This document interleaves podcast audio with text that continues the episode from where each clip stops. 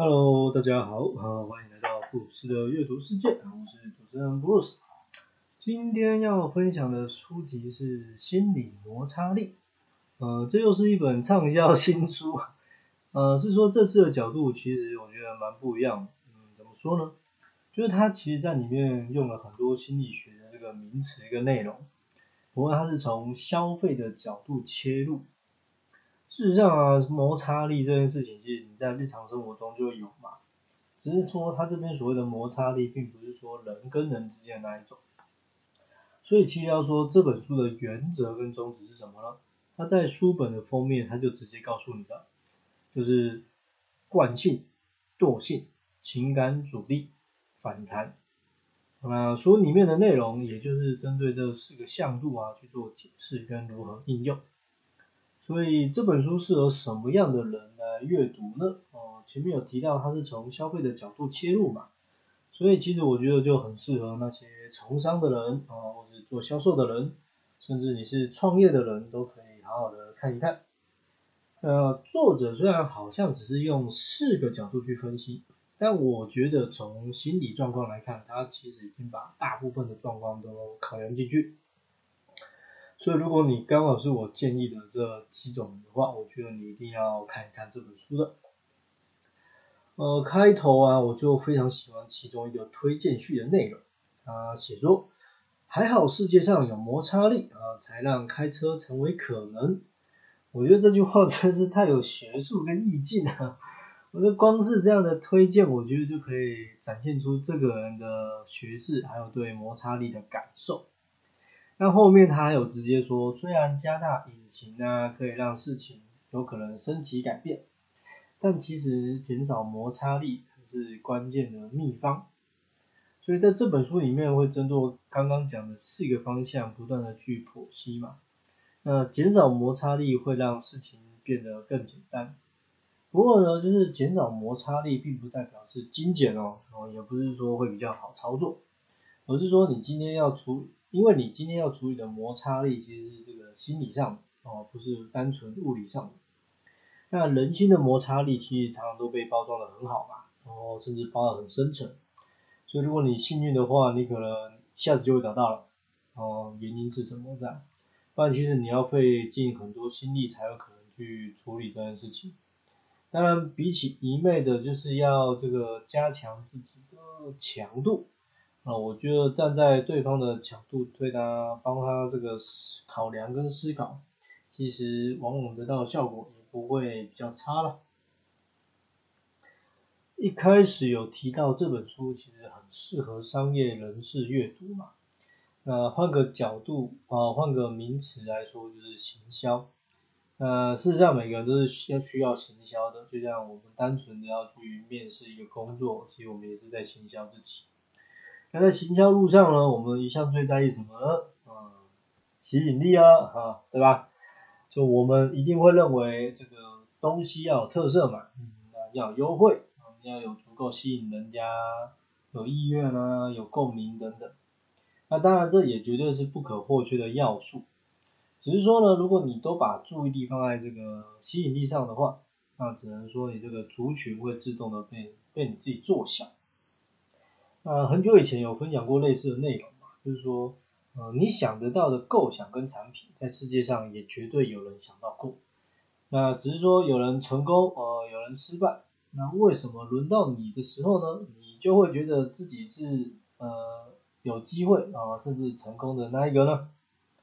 哦，所以在这边呢，其实我想要分享的是说，接下来我们不妨可以考虑，就是在开发出产品之后，从其他的角度切入。呃，今天顾客不来或是不愿意买，是因为心理摩擦力造成的，而不是因为你的产品或构想不好。我书里面举的一个例子，我觉得就非常的贴切。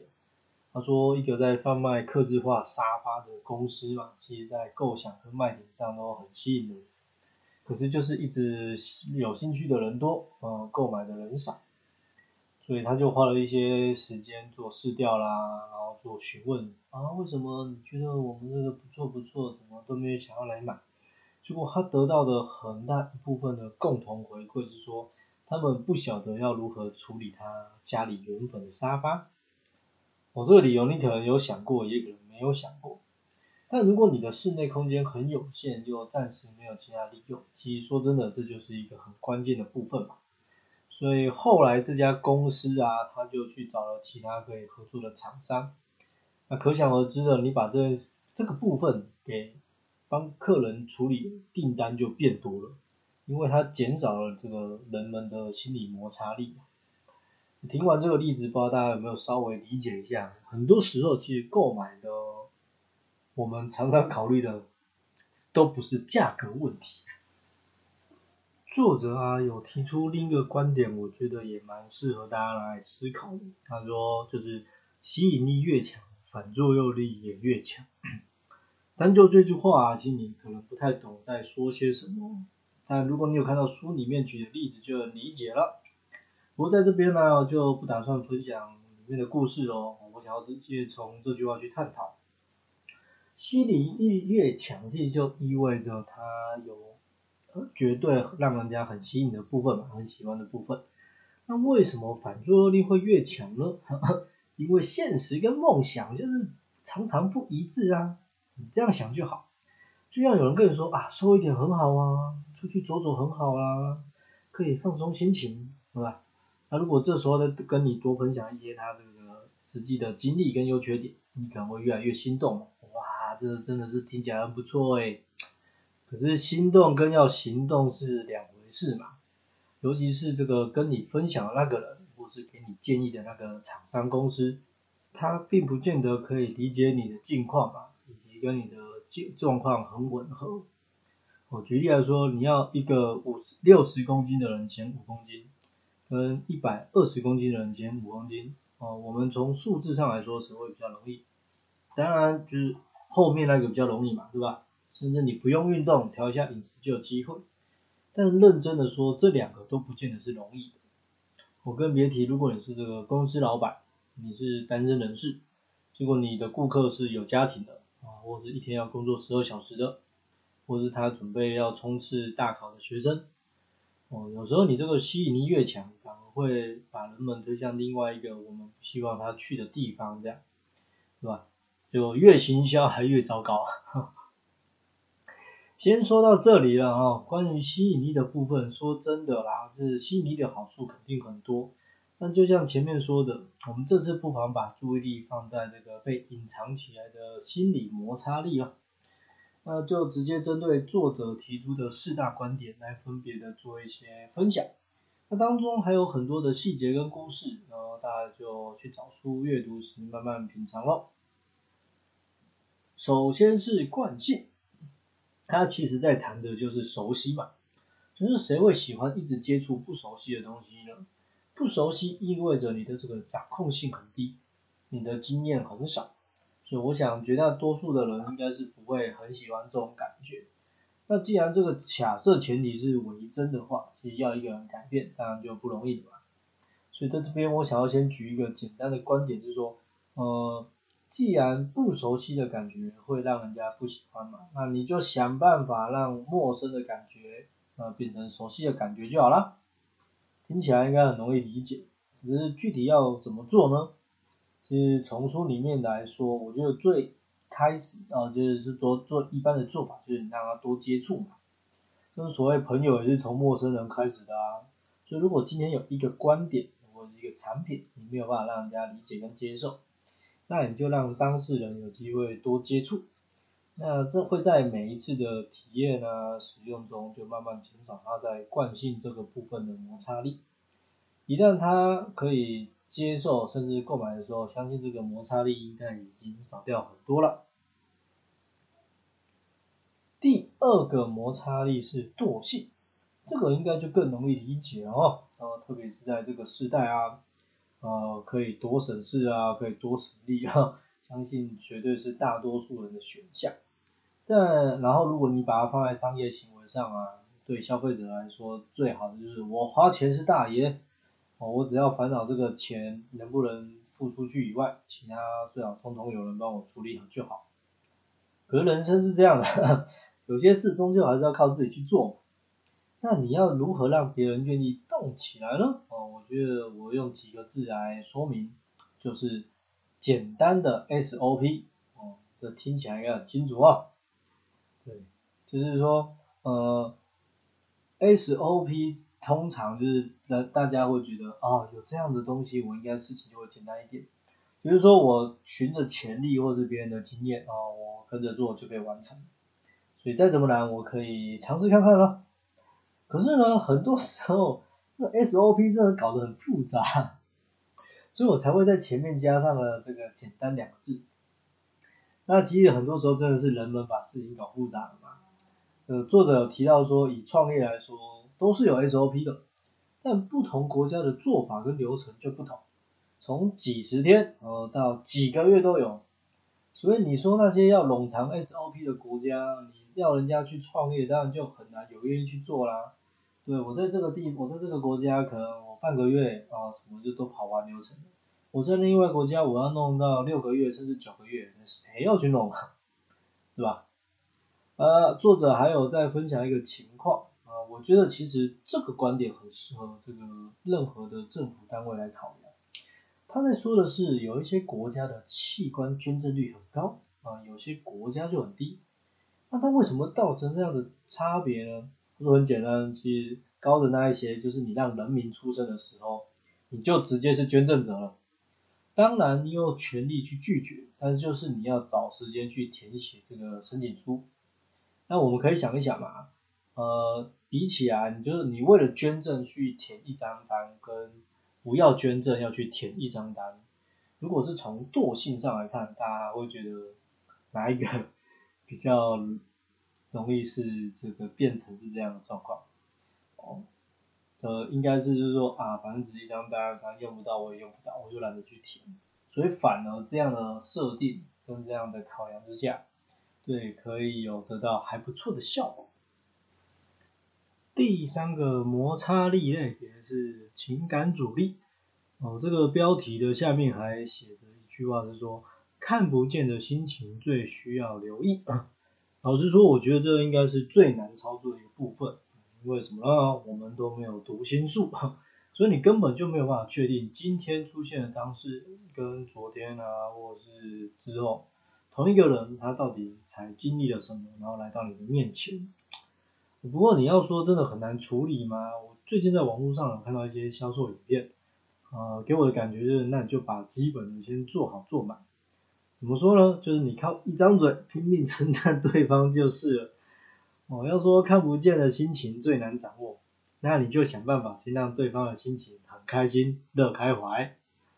当然，对于不是靠一张嘴工作的行销人员来说，这这个做法是比较限制在第一线跟实体工作了。所以要如何解决这个部分呢？作者提出了三个方向，分别是你要让当事人有机会免费试用，你要让他有后悔的机会，你要让他有产品额外的服务。那我觉得其实情感阻力很大的一个困扰部分，其实都不是价格，也不是什么东西好不好，而是有更多其他这个不可控的因素，哦，像是可能这个原本东西的处理啦，我前面讲到的，或者说其实这个出钱的根本就不是自己。啊，所以也会变成那种决策者是自己，但其实真正的这个 boss 是其他人这样。好，所以如果你可以尽可能的降低这个别人这方面的不安，啊，减少他这方面的摩擦力，那其实你就有机会提高你的成功率了。最后一个类别是反弹，呃，书里面举的例子，我觉得就非常有感。他在说啊，美国当初推出要大家开车绑安全带的这个故事。哎，说真的，我自己也是非常反弹啊，就像这个骑车强制要戴安全帽一样。呃，因为我觉得我已经长得够大，所以安全这件事情到底应该怎么做，哦，我自己会拿捏好。可是呢，然后实在是不需要别人来告诉我要怎么做嘛。可是你今天甚至夸张到你还立法强制规定，呃，不戴还要罚钱，是怎样啊？所以这样的反弹，我觉得大家应该也可以理解吧。那作者在这边也提出了三个，就是通常人们会反弹的主因有哪些？那分别是说你的个人核心概念有受到威胁的时候，还有你被迫觉得自己要被迫改变的时候，以及你失去了发言权的时候，那针对这样的情况，其实你要怎么处理呢？其实很简单嘛，就是会让人家反弹，其实就是意味着他其实没有意识到这件事情，他认为没有必要啊，所以你要做的是让他去做到自我说服的这个部分。那当然你不可能放着他在那边晃着晃着，就期待他哪一天突然能说服自己嘛。所以其实你可以用对话的方式啦，用让他实际参与活动的方式。或是让他在公开场合做出承诺的方式等等，这些都是有机会去减少在反弹层面摩擦力的做法。这本书的分享就先到这里啦。老实说，我觉得这本书又是一本值得阅读跟收藏的书了。如果你有收听前几集的看准就扑哦，你应该有记得我有分享到一些也是关于行销部门的事情。那那时候我们谈的词叫推与拉，拉的部分其实有很大一部分在说换位思考嘛。那其实我觉得这本书的内容就是把这个拉的部分呢，在做一些分类跟剖析。所以如果你希望自己可以更了解自己，或是可以让自己在行销路上走得再顺遂一点，哦，你都可以去找这本书来看看喽。下一集预告啊，要来分享的书籍是。成为一 percent 的创业创存活者，嗯，有时候人生 就真的很巧哎，我就是这本书跟今天分享这本书两本书其实间隔了很久才分别借到，可是呢，这就是接下来的这本书的作者，正是今天分享书籍的第一个推荐序的作者。所以也就是说，我要来继续跟大家在八啊，在这个月的最后一集谈论关于行销的相关内容了。不过这本书有另外一种实物面的部分，哦，就是比起理论来说，我觉得它还有其他切入的角度。所以如果有兴趣的话，可以先去预约来看，或是等我来跟你聊聊。我是 Bruce，下次见喽。